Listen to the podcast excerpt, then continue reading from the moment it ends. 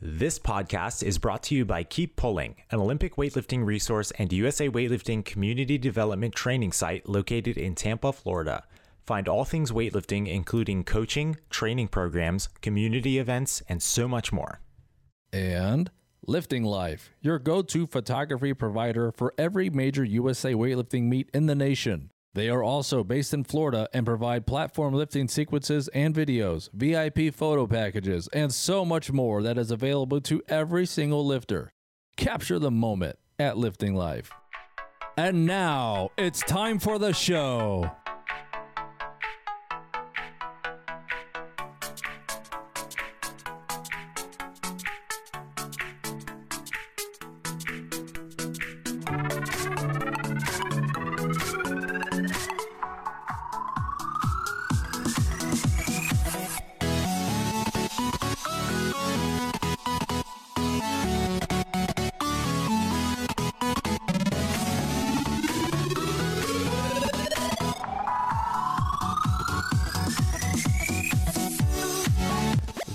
Right.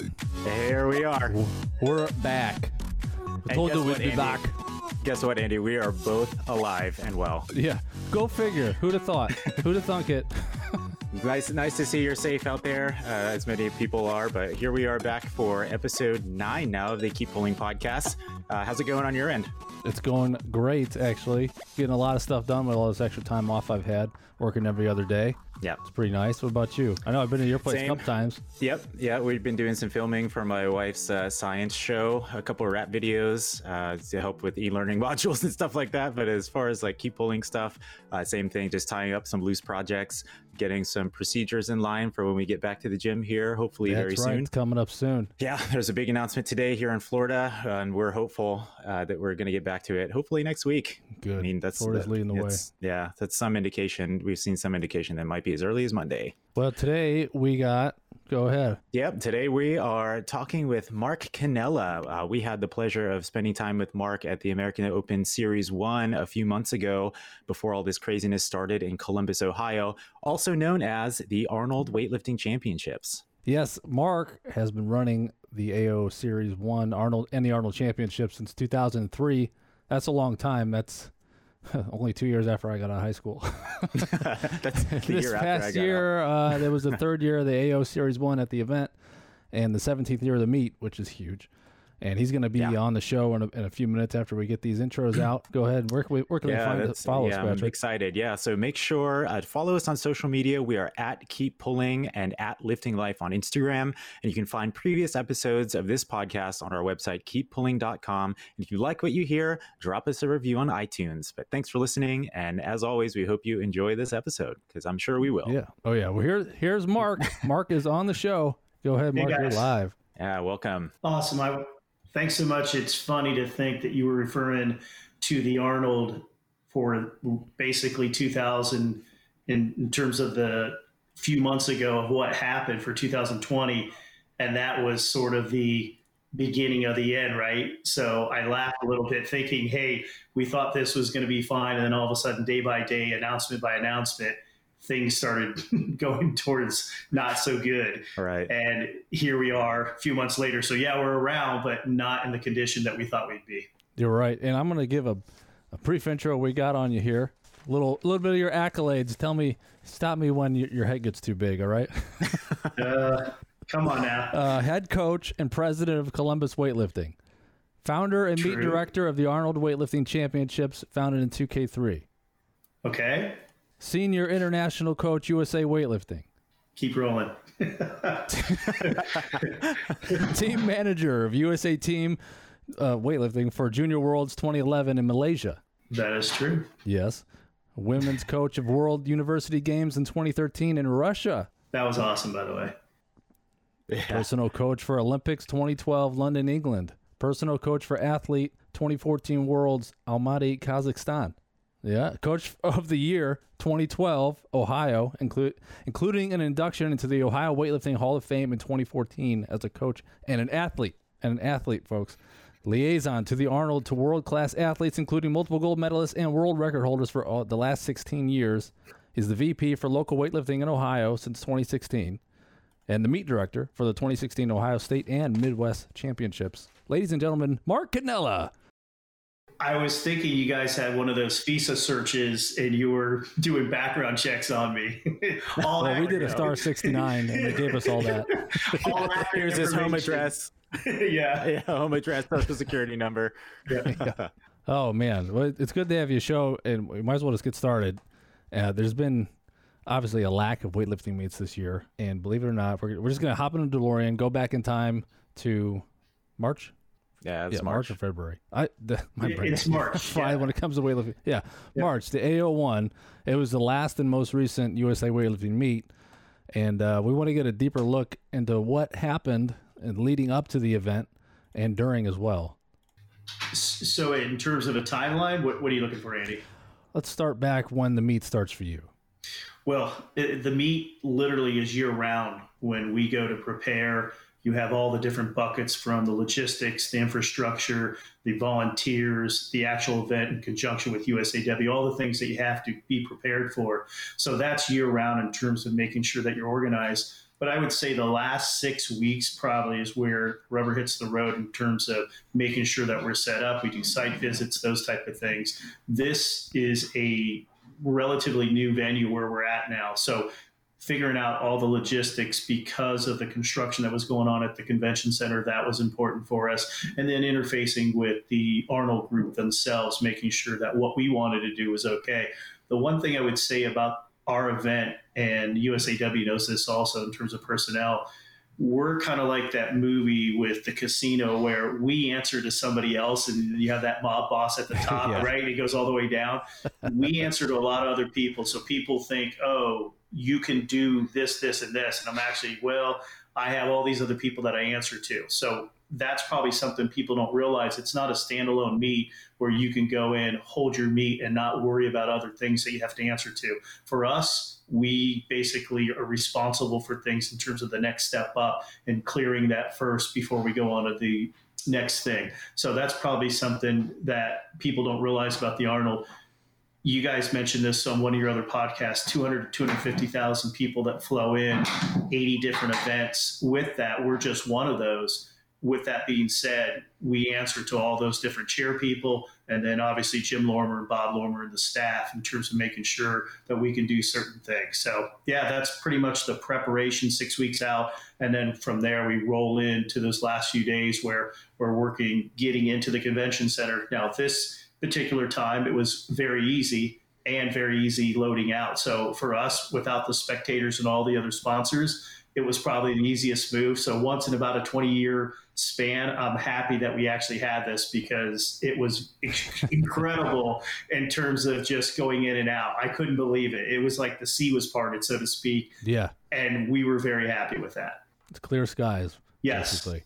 Yeah. And man, when they said, when they first said no spectators, I, I kind of got excited because uh, last year when I was covering it, I couldn't move. I yeah. Could, there was just to go to the bathroom was like 20 minutes. Yeah, I'll tell you, people don't realize what the Arnold's about and the whole just sports festival until you walk into that main expo hall. And then once you do something, blows your mind. Yeah, it blows your mind. People, when they see it and they feel it and they experience it, until you tell them, or I should say, until they actually see it when you tell them, they don't understand. And then after that, the wide eyes, they come out of that w- one hall and they're like, okay, we get it, Mark. We understand what you're talking about. Patrick got a little taste of that. This was his first year going to the Arnold. Yeah, just yeah, that was my, my, my first year. Yeah, and I was expecting. I mean, up until you know a day or two before, just like seas of people. And uh, Andy told me about the previous couple years that he covered it, and and you know my my wife had been there a couple years ago. Um, but I, you know, I was I was looking forward to experiencing it. But I think it's slightly slightly uh, skewed now. I like the, the, same way we took BJ to Disney when it, when they were closing up, and we just like walked onto rides. It's like kind of that thing. Yeah. It's like you know, don't don't let this be your impression of what it is, because normally this would not right. happen at all. Definitely. But yeah, as far as far as people that that you work with for the event, obviously Columbus weightlifting plays a big part in that. Uh, do you have uh, s- specific like positions that you had, like assistant meet director uh, within within your event as part of the the Arnold? Yeah, so we have a hierarchy just like anybody else in terms of the way we run the event. If you look at USAW, we have staff that do certain functions Shelly, in terms of running things, literally, I would call her co meet director. And then we have staff that essentially set up our volunteers. So you have the loading crew, you have your hospitality, you have all these different buckets, registration, you could go on and on. Our Columbus weightlifting group, number one in terms of volunteers, of setting this up to make sure that it runs properly. And we just met literally yesterday talking about the event for next year with all the things that we were going to have to do. So yeah, we have a set in terms of group that we rely on, and then our lifters understand that hey, you're not going to be lifting at the AO1. Here's the reason why. This just did. We're going to have over a thousand lifters. We need all hands on deck in terms of having people assist and help out. And as you get a core group going, just like anything else, you get familiar with all the things that can happen. I could go on and on about all the crazy stuff that happens every year that you say, how did that just happen? But it did, and how do you handle it? right. And now I have a staff that can handle some of those things that I don't have to run and put out that fire. Whereas in the first few years, we were doing that boots on the ground all the time. Now I have staff that literally, oh, yeah, we've dealt with that. We'll handle this. And then I hear about it afterwards, and I'm okay with that, believe me. So it, it's a process in itself and a big production. But now that we have this staff that's been with us for a few years, it's great to know that I don't have to worry about certain things. That's great. It, it, that's kind of how it is for us here at Lifting Life too. I got uh, a few people I can 100% rely on. I, I, try to get them to every meet, as the intro said, every yep. meet in the nation. yeah, yeah.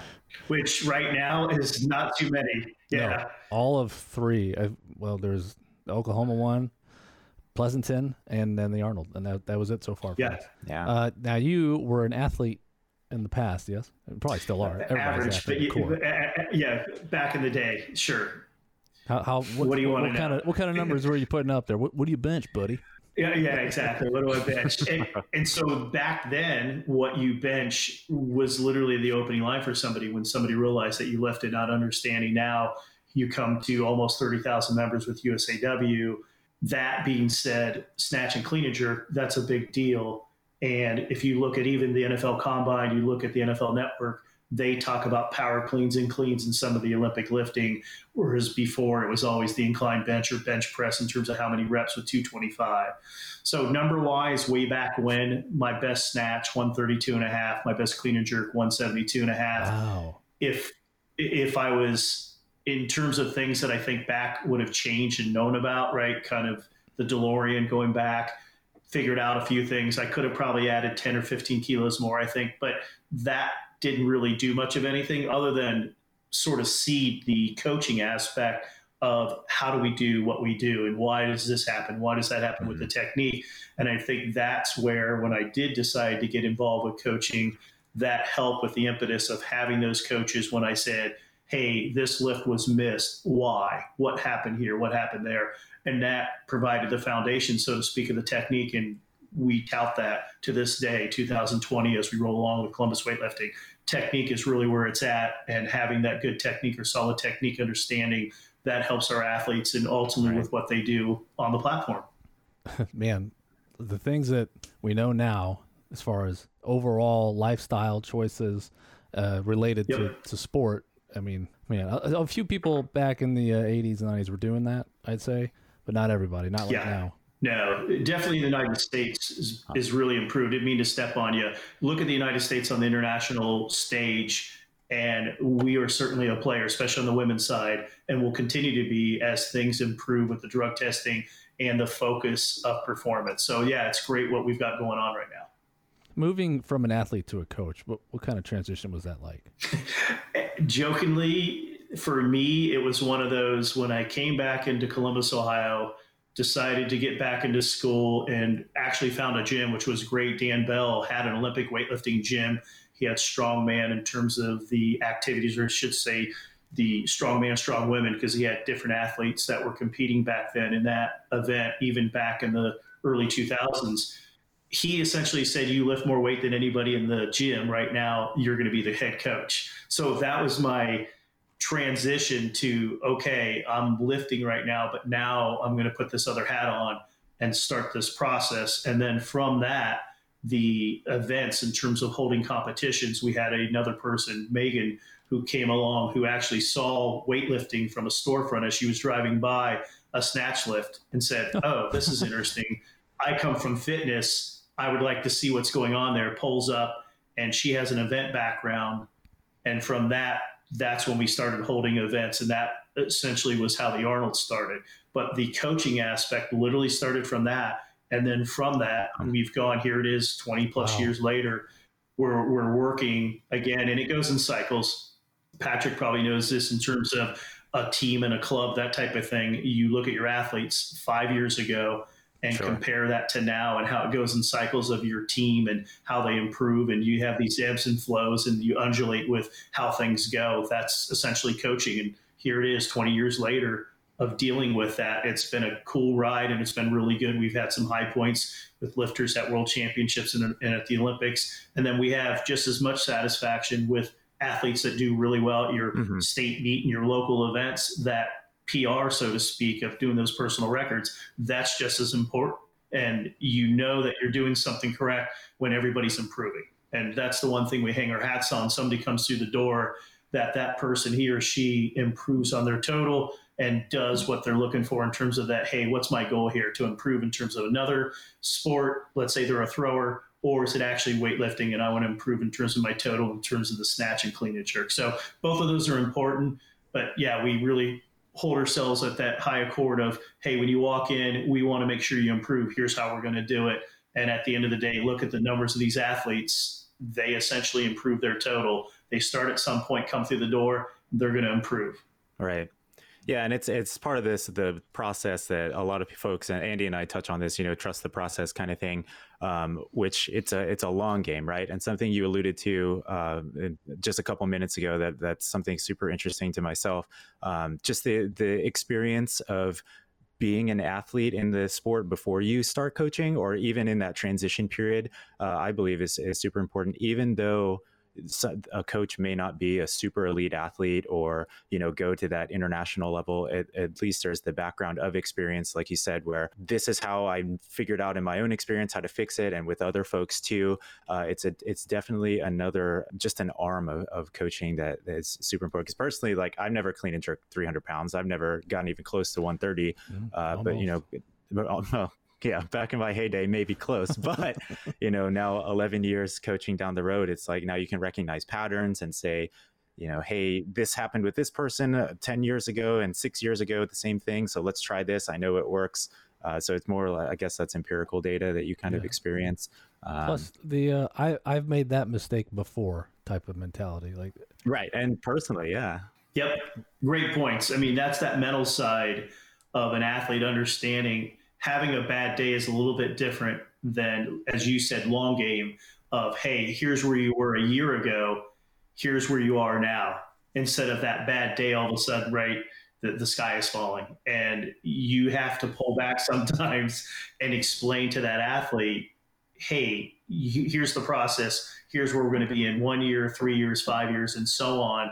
If you're willing to stick with this, here are some of the things that might be possibilities for you down the road as opposed to eh, I had this terrible day snatching, yeah. everything was bad. I'm do quit, right? now. So that, yeah, I'm leaving.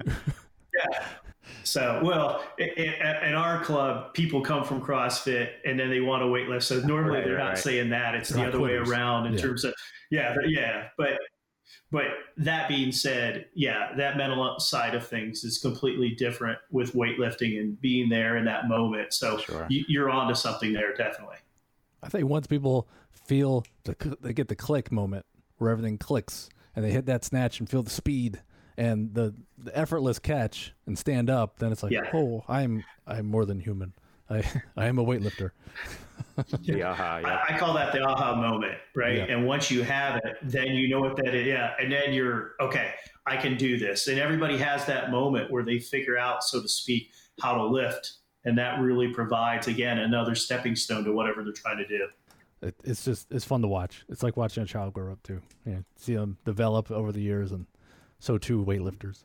Yep. Uh, question about the arnold. We got a lot of questions about the arnold. The days leading up uh, the the state government and the meet director not meet directors but the the arnold managers people who put the, the what's their names yep. again? So Jim Lorimer runs. Lorimers, he's the director. The Lorimers, yeah. Yeah, The- Lorimers. the- Yeah, that'd be an easy. It seemed like all the decision making was separated. The government's deciding one thing, the Lorimers are deciding another as far as the path of the Arnold, because the state government wanted to shut down you know, the Arnold, no spectators. Then they said, no, we're Right. having spectators because it wasn't an official order. Do, do you have any? How, how did that look? What did it look like from your side? So I'll tell you, I wasn't really worried about any of the back and forth. And I got a few phone calls from some very important people in terms of what was going to happen. And never once, even with the press conference, that I think they're going to shut this down until basically Thursday went into Friday. And I got a few text messages, and I won't say what they said, but it, I was very worried at that point based on the information I got. And then I thought, wow, this might not actually happen and this might get shut down. It was at that point I was, wa- I, yeah, I was walking on eggshells and thinking to myself, is somebody going to basically come to the door That and basically, I, yeah, like a cease and desist and slap up something in a in orange color, red color that basically says, "Hey, we're not going to be able to compete. We're not going to be able to do this event anymore." And it was at that point Friday went through and we got to Saturday. Then I thought, well, nobody's going to basically shut us down now. This would be ridiculous. We're almost halfway through. Why in the world? So this was sort of my seven stages of trying to rationalize all this, right? And, and at that point, when I got through there, I was like, okay, we're home free. But yeah, that text message, or I should say, there was actually a few. I, I was like, huh, this actually might not happen. And at that point, I got worried. But up until then, even when they had that press conference, that ah, not a problem, no big deal. Sure, there's some issues that we have to deal with. Sure, we've got basically the Board of Health in working with Shelley in terms of making sure, sure people fill out the forms and if they need to be tested. And here are the things we need to do. Protocols, basically. Yeah. Ah, no big deal. It's just another curveball. It's the Arnold. We're used to this. We always have to do this. So you had all these people line up beforehand and all this. No problem. But then again, that next day rolled through, and then all of a sudden I'm looking at my phone and going, eh. But yeah, that's how it transpired for us. And then again, as we rolled along and kept getting through each hour and each day, then I was like, okay, we're home free here at this point. This doesn't really affect us, other than the aftermath of essentially the following Mhm. days, they started shutting down in Ohio restaurants and everything else. And then I was like, wow, we were literally the last group to get through. And I think there was five events at the Arnold of the 80 that occurred. So it was surreal with that as you guys were talking about, hey, Yeah. it's your first Arnold. You're not really seeing the full flavor and the full force of what really happens. But that being said, for us, the five that were there, essentially essentially in that hall, were commiserating and talking, going, hey, it's great that we're actually having an event. But that being said, what's kind of the next step in terms of all the other groups that are doing what they're supposed to be doing and how are they being affected, whether it's financially, mentally, all the athletes that are involved that came all this way from all over the world.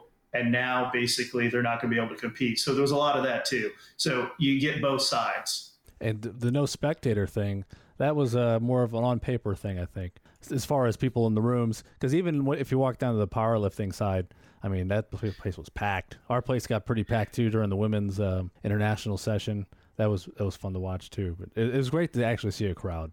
Yeah, I think the official, if somebody were to ask me, I would say no comment in terms Right, of right, right. spectators. I don't know what you're talking about. But yeah, there, there, there were along, nothing to see here. Nothing to see here. Yeah, yeah, exactly. But it, it was pretty cool because you could hear it and see it. And I thought, okay, despite all the things that are going on, we still have the flavor of the Arnold going on with these few events, Yeah. which was Yeah. pretty cool. Speaking of flavor of the Arnold, I, I know I keep coming up with follow up questions, Patrick, but uh, that's one of the best things about the Arnold is the flavor of the Arnold. It's it's a it's a national meet, I think, combined with a local meet style because you got your platforms on the floor. It, it's it's uh, everything a national meet is except the raised platforms and the big screens. So when we first envisioned this thing, especially the impetus of the prize money, we wanted that local meet with a national flavor. And that's what we started out. And as the money grew, obviously, we got more attraction where over the last few years before it became the AO1, we had up to 50 grand, actually a little bit over that in terms of what we were providing to these athletes. So fifty thousand, ten thousand dollars for the top senior lifter, both men and women, Ooh. and then it scaled down from there. Masters, all sorts of different buckets that we had in terms of providing money, and we were really pleased with that. The area that we had was literally boardwalk in terms of the sponsorship and what we were doing. So very proud of that. That was one of the things. This was actually wow. my capstone project for school back in 2002 into 2003, and from that we continue to build this thing and just got better and bigger. We got better people in terms of people that would add in terms of the sponsorship ideas and all the things that went with it. So we went from a few thousand dollars and then it became 10 with the five figures, 15, 20, and it kept building.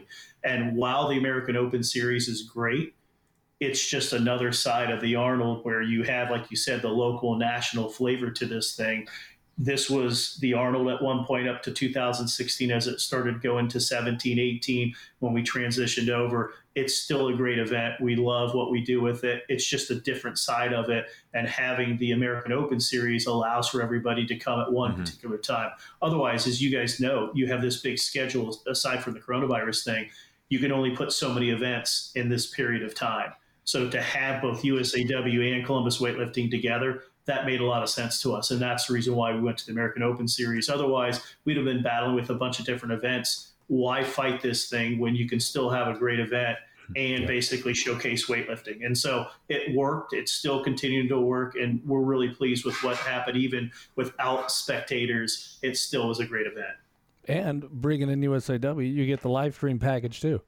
Exactly. So when you guys first came in, and the one thing I was impressed with Andy, just thinking about it, I was watching you, and you probably didn't even notice, but the lights and the sound and all the things that you were doing, I thought, who is this guy that's basically running everything? and he's he, he's not part of the convention staff, and I can see him doing all this stuff, and I was really impressed. and I had to ask somebody from USAW, like, hey, who's the dude over there? You had the black hat, and you were on the table, and you had your board and everything, and I'm going what is this guy doing? I, am happy, but he's just having fun. yeah, he's just having fun. And they explained basically what you provided, and what you were bringing to the table, and I was like, "Oh, this okay, this is awesome." And then from that became the joke of, as long as there's rush for music, I'm okay with you playing whatever, and then it's continued on. So we're very pleased, obviously, with what is going on now, but just didn't know back in the day who's the dude over there at the table. So yeah, heck, last year was my first year going to the Arnold, and I, I didn't know anybody. Oh, I hear that puppy. Right. He's so cute. Yep. He's like, let me in, pet me.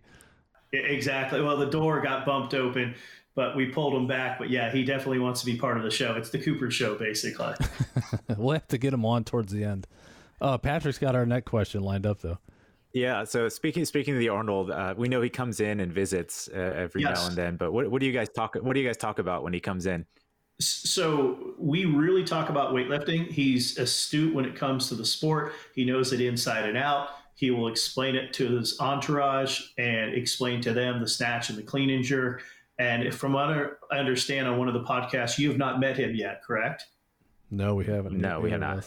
So for both of you, so I will make a point. Hopefully, the stars will align and everything will work next year we'll feature you guys with him and make sure that that happens. So oh, I will man. put that on my to do list to get that bucket list checked off. Wow.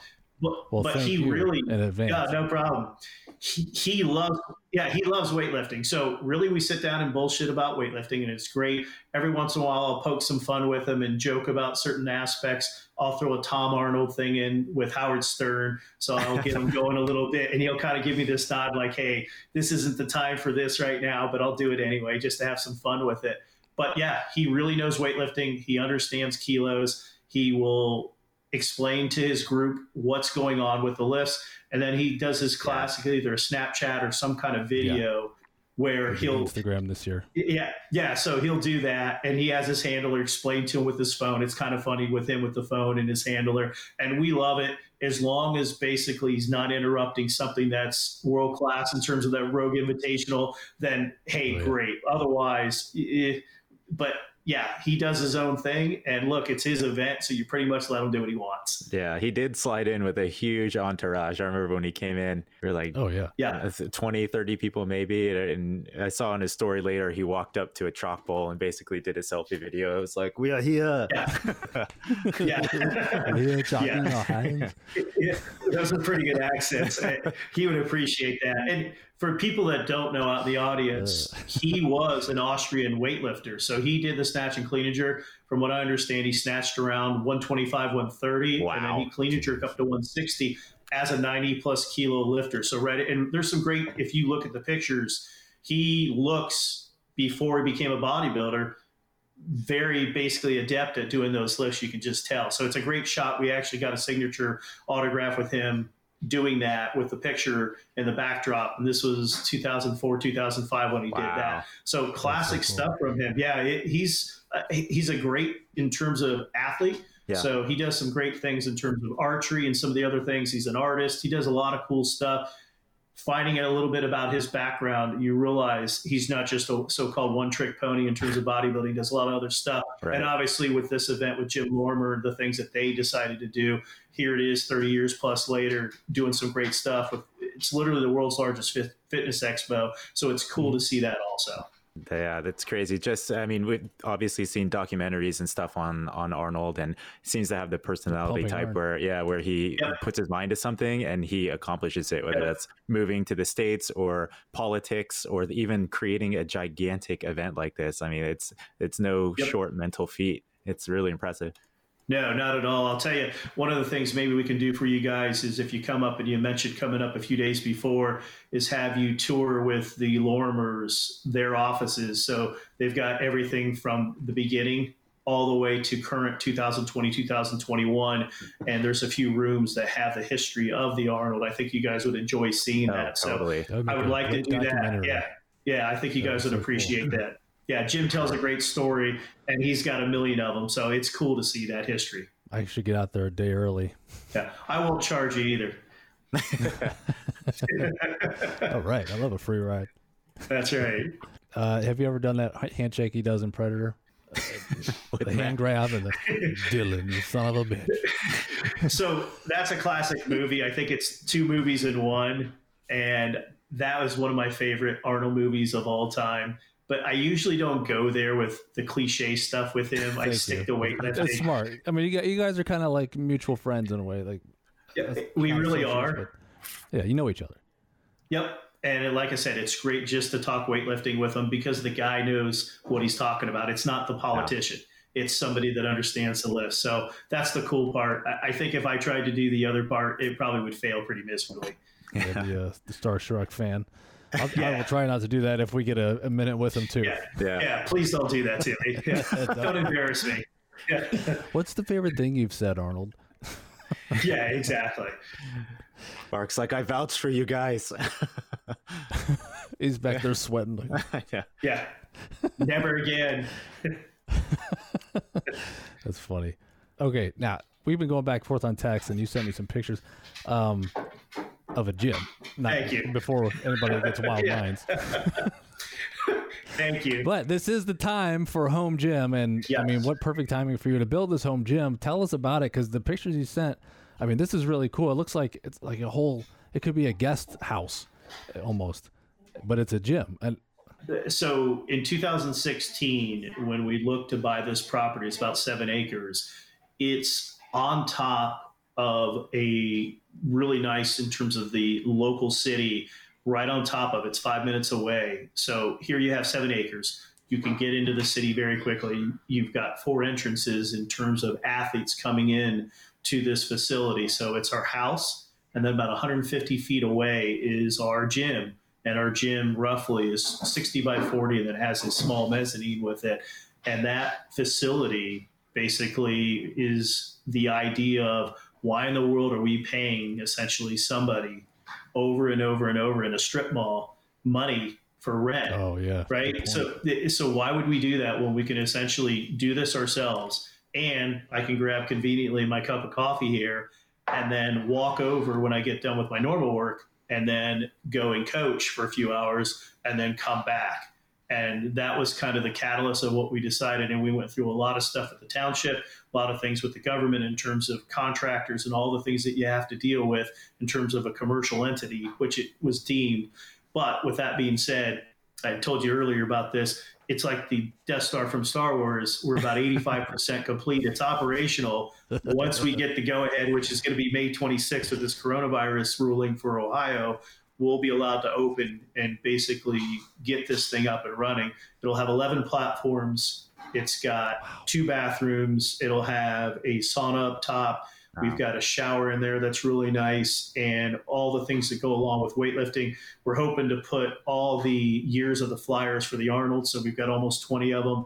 We're going to have those with canvas art, give them a plug a little bit. And Oh, then cool. you'll you'll come in and then you'll be able to change and do all these things in terms of being set up. And then you'll have your workout facility. And then on the one side, we have, I guess, Patrick, it would be a little bit of our CrossFit area. We'll have some rig type stuff. We'll have mm-hmm. some dumbbells and kettlebells and those type of things. We've got a rower in there. So you will be able to do some other things other than Yeah, little weightlifting. And, GPP. and I won't hold that against You'll be able to warm up for weightlifting. Yeah, exactly. So yeah, so so the barn is set. It's it's gorgeous. It's got trees lined behind it, so it's really good in terms of the operational side of things. Heat and cooling in terms of the trees will keep it moderate. So our, our initial goal was we wanted to build it into the ground and basically only have a small area up above and then have an egress where you'd come down and put like a fingerprint where you'd hit the door and you'd be able to get in, which was ultimately way too pricey. But if we had kind of that FU money, scan. yeah, exactly. It would have been awesome to have that. But that being said, yeah, it, it's going to be incredible. We're really looking forward to getting this thing up and running. And it's been essentially kind of a dream of ours to have this set up where, again, when you come home, you're essentially right there with the gym. You can do your cookouts and all your other things with your team in terms of activities, have the team together right there at the gym, and then come back to the house and go back and forth. And That's not even like just a dream of uh of you. That's the dream of a lot Yeah, of coaches in the nation. I I wonder Yeah. what my my townhome HOA board would think about that. it's just So that that's the type of stuff that we had to get rulings for. Yeah, your Wow. your HOA probably would not be very happy if all of a sudden you've got Oh, 20 man. people descending on your property every day.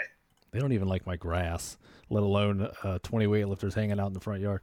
Mm-hmm. but I, I got a little platform in my garage. Patrick just built one of his, and now you've got this huge facility, Yeah. uh, r- relatively speaking. Lessons learned going into that project. What can you pass on to people that want to build their own in-home type of setup? So the classic measure twice, cut once. I did the opposite probably over and over and over again. So as a GC, as a general contractor, I probably could have done things a little bit better. And probably having somebody that actually had gone through the process, I would tell you hire somebody, pay the money up front unless you do this for a living, and ask those tough questions and difficult questions of, hey, I'm going to set this up. What do we think about the garage doors? What do we think of the windows? What do we think of the heating, the cooling, all these things? A lot of it was kind of, oh, I didn't really think about that. Oh, we needed this on the plans. We're going to have to cut here and we're going to have to do this. So having somebody that's gone through the process, even just building a barn, reaching out to that type of person. Do you want a stick build? Do you want this? Do you want that? Those are the type of things that I would tell you reach out and talk to somebody that's a SME, a subject matter expert on building to understand, hey, here's my goal and my vision, but we're essentially talking about a barn. What type of things do I need in this? And what are the things that I really have to caveat wise think about to make sure it's going to happen and the timeline.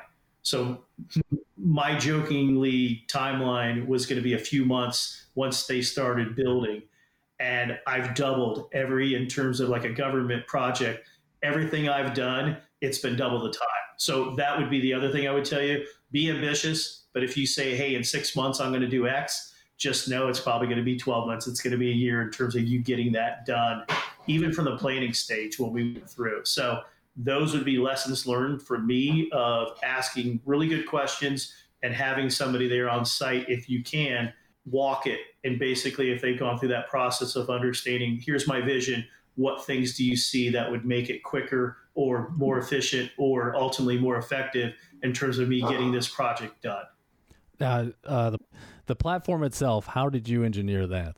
so one thing There's was so many ways to do it. Yeah. So, in what we initially started with and what we're doing now. So, right now, we bought the Rogue platforms, the 8x8 ones, and we have 10 of those. And we are essentially taking their foam and putting them into the platforms. But then we're also using some specialty foam that we're going to use that'll quiet down the sound in terms of the plates hitting with the bumper plates. Good. And then where our jerk blocks are, we're setting up smaller platforms, the six by eight. So I'm plugging Rogue here, Rogue Fitness, in terms of having easy assembly. You insert the wood, put the foam in, and you're ready to go. Hey, when it comes to Rogue, buy local, right? Yeah, exactly. Buy local. They're, they're our sponsor. They're USAW sponsor. Bill and Katie have been great to us for many, many years. I mean, I jokingly, this you may not know this about Bill.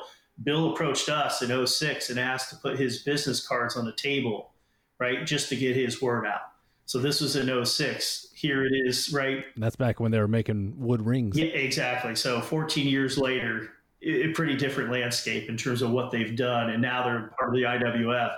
But platform wise, yeah. yeah, we we essentially put the money towards having mm-hmm. a, a, quality product, having them set up these essentially the eight by eights with the ring on the outside with the metal where they're all locked in, and then the foam in there to keep it quiet.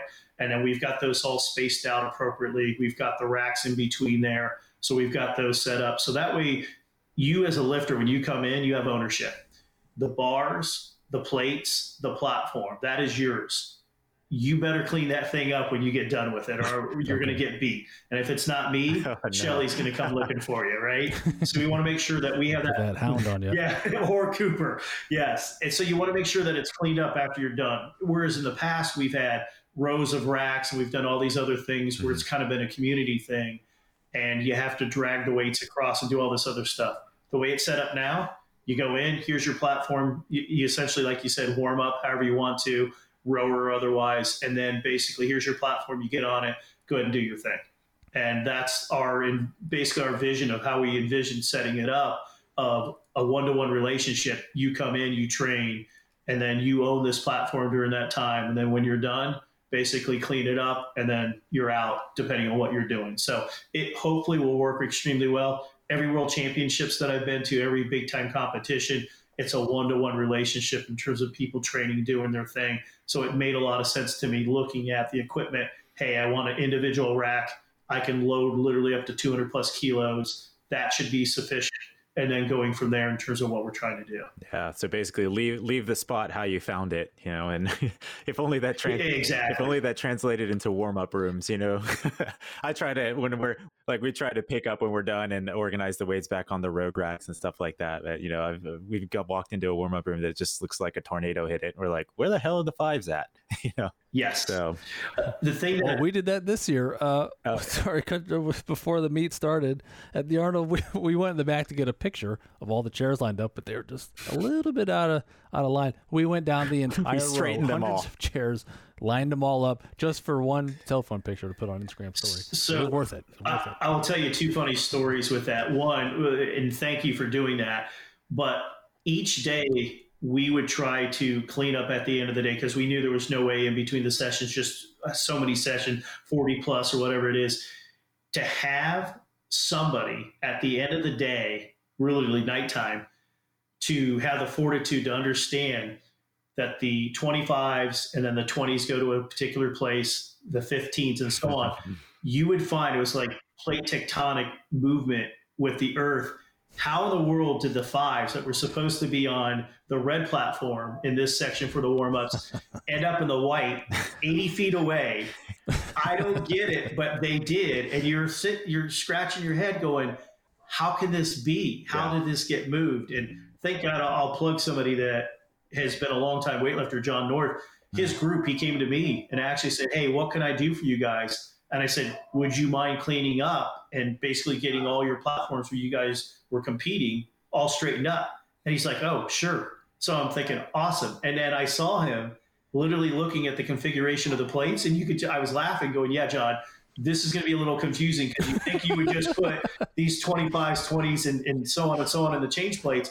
No, no, those plates are way down here. You're going to have to bring these back. And he was laughing, like, okay, no problem. I'm going to do this. But a plug out to him for being willing to figure this out. And then once he got the pattern down, he understood kind of the insanity of wow, there's four four platforms basically, and then the ones behind six each, right? That had to be straightened up. and then you had to go running back and forth, red, white, and, blue, and then the stars one of figuring out where the plates were. And every day I would go, I don't get how they get yeah. moved, but somebody's moving these, but I don't understand That's how. Funny. Yeah. And yeah, big shout out to John for doing that. And it's not just to help you guys, was also he's helping his team out, instilling because yeah. he's got a mm-hmm. lot of new people on his team. He's instilling the values and the, the work culture of weightlifting and leaving it like you found it, just right. the good uh, vir- virtues of being a good steward of weightlifting. And he's putting that in his new lifters, which is great to see. You speak of values, and I'll tell you a quick story in Thailand for 2019 at the Worlds. One country, uh, maybe I'll quiz you guys here. One country, value wise, would clean up their equipment completely after they got done. Japan. Competing. Yes, Japan. So nice job. They would they, would, they would bow to each other, right? You you probably got this information somehow from me through that search. But yeah, they would bow to each other after they got done, no matter how bad or how good their competition went. And then all of them, the whole team, would clean up and put everything away. And I was so impressed with that, thinking, wow, if everybody did that, how cool would that be? But Japan, year in and year out at a world championships, and I'm sure in all their big meets, they clean up afterwards. And I thought that was the coolest thing. That was something well noted. I'll tell you how I know that is because at the Masters, IWF Masters World Cup in uh, San Diego, Japan had a team there. Okay. that's what they did. Uh, their, their section where they had their two platforms in the back was pristine. Yes. And I, I saw that. I was taking pictures of it with my phone. I was like, look, this is what it should yeah, be like, guys. Exactly. Meanwhile, like Team USA, love them over here, but it looked like uh, a landfill. Yes among other countries, unfortunately. Yeah, it wasn't just us, but right. yeah, Japan's was looks so good that that that's burned in my memory. I don't know if you saw this in Daytona, Andy, but I saw people taking barbells like from stars all the way to red and back and forth. Wow. And, you know, there were bars missing from from a far warm up platform where there were like six. Uh, I counted four men's bars on one platform over on blue or something like that. And it's like, what are you guys doing? There's plenty of equipment to go around. I promise. Call that the red, white, and blue shuffle. Speaking, speaking of meets, Mark, do you, do you have a, uh, any idea on a number of how many meets you've organized? Ooh, that's a good question. So obviously you've got the Arnold, almost 20 of them. You've got the state meet, so you've got a handful there. You have our local meets. There's at least 20 to 30. So probably 50, 60 plus in terms wow. of organizing or being a part of something in, in terms of the logistics and even not yeah. our own. We've had people reach out to us saying, "Hey, how would we do X, Y, and Z?" And we give them that information. So part of my background with school is a planning logistics in terms of the degree, and it's served us well in terms of that queue time and, and flow and throughput and bottlenecks and all the things that happen during a competition and having that information kind of in your back pocket to pull out a tool, so to speak, is great in terms of the competition. So you set it up properly. So having that background has served us well for weightlifting. Yeah, and is that is that something you? Uh, I was the follow up to this was a piece of advice you'd give somebody that say, "Hey, I want to run my first meet." Mark, what's a, a good piece of advice that you could send me off with? I would tell them to script on paper or whether it's in Excel what's actually going to happen. So in other words, hey, even down to the smallest thing. So let's say the lights go out in terms of the electronics. I have my red and white sticks, or I have one stick that's red and one that's white, basically the same stick. So, in other words, all those little things that you're not thinking about in terms of, oh, my broom, where where's my extra yeah. broom because I have four platforms instead of three, or whatever it may be, script it all out and who's the owner of that, right? So if it's Andy because it's something with the cameras and you forgot this USB converter plug, whatever, put Andy down as the owner for that. So that way, when it comes to it, he sees that goes, okay, I have this basically down to a T. If something goes wrong, I've got that covered. So yeah, basically a checklist is what I would tell somebody, a beginning meet director, and not try to keep it all up here because at some point you won't be able to. You either get too old or it gets too big and it's just too much. That's what we're doing right now. We've got a We've got a Google Doc that we go off of just to keep yeah. us on track. We don't want to forget any questions. It, it, proper planning yeah. is key. Yes, the key to success. Yeah. Yep. I can't tell you how many times, especially in the beginning, forgetting things and going.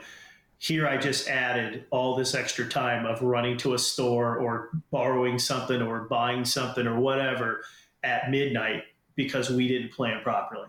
Yeah, that's something the past couple years that I think we're we've done 12 now, 12 meets. Um, and the past few, we've been, uh, or I've been kind of keeping like a procedures document. It's it, literally a binder, like you said, with checklists and stuff. And somebody at our at our last one, Andy, at the convention center, was giving me grief because I was like walking around like a dork with my with my binder, and he's like, "Oh, what you got there?" I'm like, uh, "Hey, the, nerd." The Bible of yeah, the Bible of this event, so that we don't crash and burn. Yeah. You know, this is what's keeping us yeah. afloat. If you I'm impressed with that. Yeah, I agree with. Yeah, that's that's definitely like processes and checklists and assignments. That's definitely I would definitely agree with that. That's what I do when we go to those big meets for the when I do the photos and videos. And I mean, I got it all in my head, really, but I know exactly what. Yeah. Like it's all compartmentalized. Like the video system, I know every little component that has to be there. I'll lay it out on the floor and then pack that five times, and then do the same for the photos. Yep. yep. So I do bring a lot of extra stuff too, just in case something breaks. Uh, and then there's some things that you really can't bring extras of because they're too expensive or too heavy. But what I can bring extras of, I do, and things that I know other people might need. Like I know um, everybody wants to charge their phone at my computer station. For some reason, everybody on the USAW staff is like, uh, can I plug in here? No, this is not. So I start bringing extra phone chargers for them to use and extra power strips and extra USB cables and all that stuff. Yeah, for, for us, you talk about equipment, right? So if something didn't get brought over, well, this just in, Rogue Fitness is where R- right next door, so we can knock on the door and make a phone That's call. True. And if we forgot something, so to speak, they're right there, and they're great at bringing up.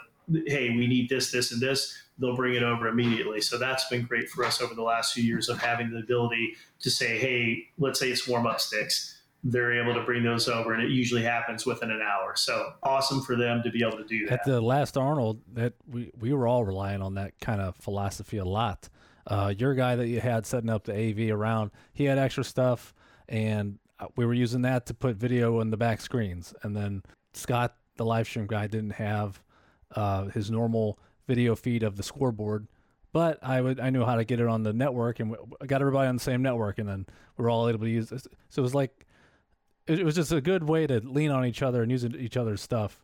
And man, it's yeah. a good thing people had extra things.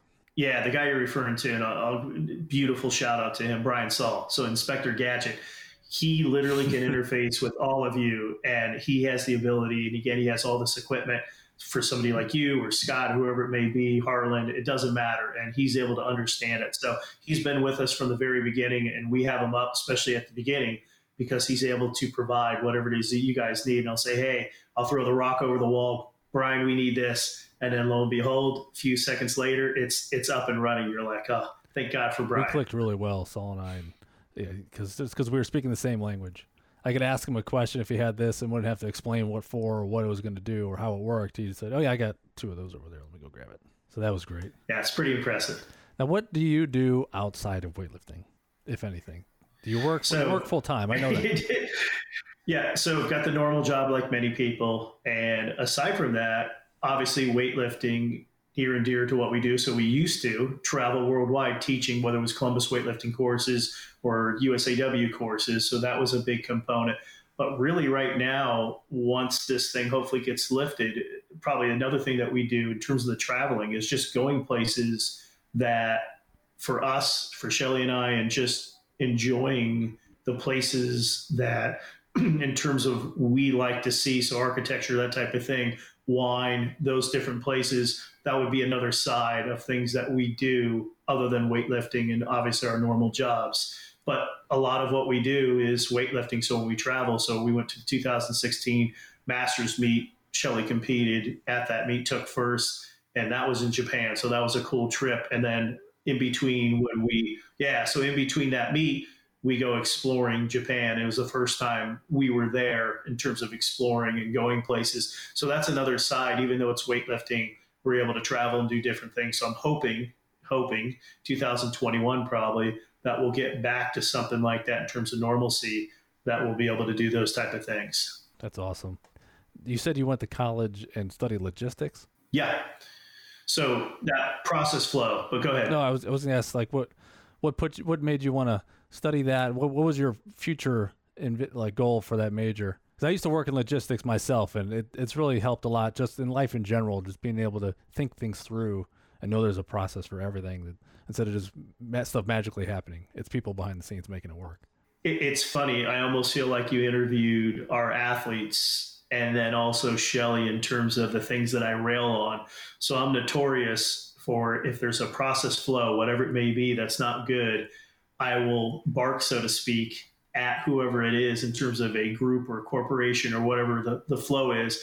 And way back when in school, so this would have been in Bowling Green in another lifetime, I used to complain about the lunch lines because of the way people would come in and it would all bottleneck up. And I was trying to explain to them how to basically open up the lunch line so the queuing process would be smoother. So when people got into that line at the end, basically they'd be able to get their food and get out with whether it was the meal tickets or if they were paying in a smoother process. And so those type of things as observations I've had for a long, long time. Mm. And that's essentially what I like doing in terms of the weightlifting. It's a mousetrap, right? Problem solving. So that impetus of, yeah, problem solving and putting good people into those places like you, Brian Saul, Scott. Hey, I won't understand that you need this connection to make this live feed happen here, here, and here but I do know Brian and I know Andy and I know this person and I know that you guys are smart enough. Here's the schematic. Essentially, go figure this out. And that's kind of the thing that I say, hey, I might not have the smarts enough to do all these things, but I do know people that can, and I like to bring them together. And that's essentially the way I look at the Arnold. All these smart people in the club and then also from USAW are all brought together at one time. Look at what they're basically doing to present this great show and that's essentially what I enjoy doing, putting that mousetrap together. It's it's a lot of in terms of reward reward with the output to see that. And there's times at the meet that I'll just step back and go, you know what, this is really cool. And there's there's certain moments of watching weightlifters go at it where it's all worth it at that point. On uh, Netflix, they got the show Formula One Drive to Survive. They interviewed the principal guy for Mercedes, Toto Wolff. They're the top team right now. He said the okay. same. He said the same exact thing I don't know how to engineer a race car. I don't know how to adjust suspension. I don't know how to do all things, but I know how to make the environment productive environment for the people who do. And yeah, you see that a lot at the top. People that really know how to connect the dots, and uh, it's it's a great skill yeah. to have. Well, it's served us well, obviously, over the years. Yeah, it's essentially a logistics. You're you're sourcing the person, and the person's creating the deliverable. So you're making sure everything's being produced on time, right? Yep. Yeah, definitely. Well, we're gonna pop into the rapid fire question. Yeah, we got the rapid fire. Uh, just random questions, some some weightlifting related, some not, but uh, we'll we got uh, just a handful of them. So, favorite weightlifter? Probably Stefan Botev, and the reason why was because of his shirt. So he actually came to the Arnold, not to make this not rapid fire, but it was really cool to see somebody that when I first started lifting, then have him show up. And I've got his signature on a poster. So that's cool, awesome. Keep going. Sorry. Yeah. Oh no, feel free to explain the answer because really the answer is the okay. rapid part. Uh, favorite car? How about that? So right now, uh, an Audi Q8, and I have one, and I'm really pleased with it and it's probably the quietest car I've ever had. I'm a, I'm a, person about quiet, obviously with the gym, trying to figure out with the baffles how to reduce the, the sound and the noise. so having my car with literally no ro- road noise at all is primo for me. And even in a Tesla, if you drive it, the regenerative brakes and all the sound with it, even oh, though it's cool. electric, you you still hear stuff. Whereas this Audi, it's just yeah. super quiet. So the double pane glass and all the shit that goes with it, not to plug it, but I love it. It's it's awesome. Uh, favorite food? Steak. So I'm a big carnivore. When it yeah. comes to ribeyes and strip steaks, we've got the grill. We've got it hooked to the gas in the house. So big fan of that. Obviously, the Corona 15, more like 20 on me right now. It, it's it's due to a lot of steak. Yeah, 19 exactly. Yeah, yeah. Yeah, we're about to we're about to actually go downstairs and grill some steak after this oh, too. Nice. So yeah. we're right there with yep. you. Uh, favorite favorite poem. This sounds like an Andy question. so I'll explain. I will I will lead, even though it's technically songs. Anything from Alan Parsons, so Edgar Allan Poe, in terms of some of the stuff in the albums, their theme albums. So I'm probably stretching here a little bit in terms of the poem part, but I would say that the yeah the the verbiage and the way they explain stuff each album that they have or have had have been theme albums So Pyramid Project in terms of the pyramids and some of the other stuff. They did one on the uh, Sagrada Familia in Barcelona, a whole album that was based on that. So each one about women. So Eve. So it's pretty cool when you read the words. It's very poetic, so to speak, in terms of what they do. Same with Rush songs. yeah, same with Rush songs. Yes, yes, exactly. I thank you. I'm going to put a Rush playlist on today just for you guys. Uh, hidden hidden talent. Any hidden talents? Thank you. You. Hidden talents. Wow. I, I, you know what? The connect the dots probably would be the only thing I can skateboard. Even now, at 56, I'm still what I consider a pretty good skateboarder. So I don't know if that's a hidden talent. It's probably an unknown. I don't know if I have any. I jokingly say I don't know how to do a lot of stuff other than connect the dots. That's a good skill to have. All right, now it's my turn for my five. All right, I think I already know the answer to this one. Dogs or cats? Dogs. okay, I got five cats. I'm not. I'm not a fan of cats. I love dogs too. It's just uh, with all the traveling we do, yeah. could, not happen. Yeah, I, I, get that. All right, that makes your, sense. Your favorite Arnold movie and quote. So we talked about Predator. Yeah. In terms of the quote, uh, so from that movie, probably the the line where he is in the mud and the predator basically after he falls through the water and everything, and then the predator comes is looking for him. I'm here. It essentially says he can't. Yeah, yeah. No, no, not that one. The oh, one okay. where he says he can't see him. So he realizes at that point that when he's shrouded with something, that the predator actually can't he's see blind. him. So it's like this revealing moment. Yeah, he's blind basically. So that line I really like, and then also from the movie Aliens, the second one, where Bill Paxton says "Game over" and goes through that whole just goes off like, "Hey, we're here, excuse me, but we're screwed."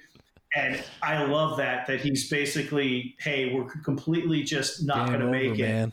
Game over. Yeah, game over. So, so, that's a classic line for me for that movie. That's an all-time movie for Interesting me. Interesting enough, Bill Paxton had a great line in Terminator One, "Laundry Day," right? No clothes. That's right. This guy's a few cans short of a six pack. yeah, nice job. And, and, it really sucks that he's not around right now. Yeah. Yeah. Uh, all right. Your your number one, number one, your number one all time Rush song. Wow. Number one. This is a tough Probably, one for rapid fire. Yeah. So yeah, I'm thinking of all the albums and everything else. Probably on the backside of Permanent Waves, the Entre Nous probably would be my number one song, or from Farewell to Kings or uh, Hemispheres, The Trees would be another oh, one. that's a great but song. It's tough with the number one.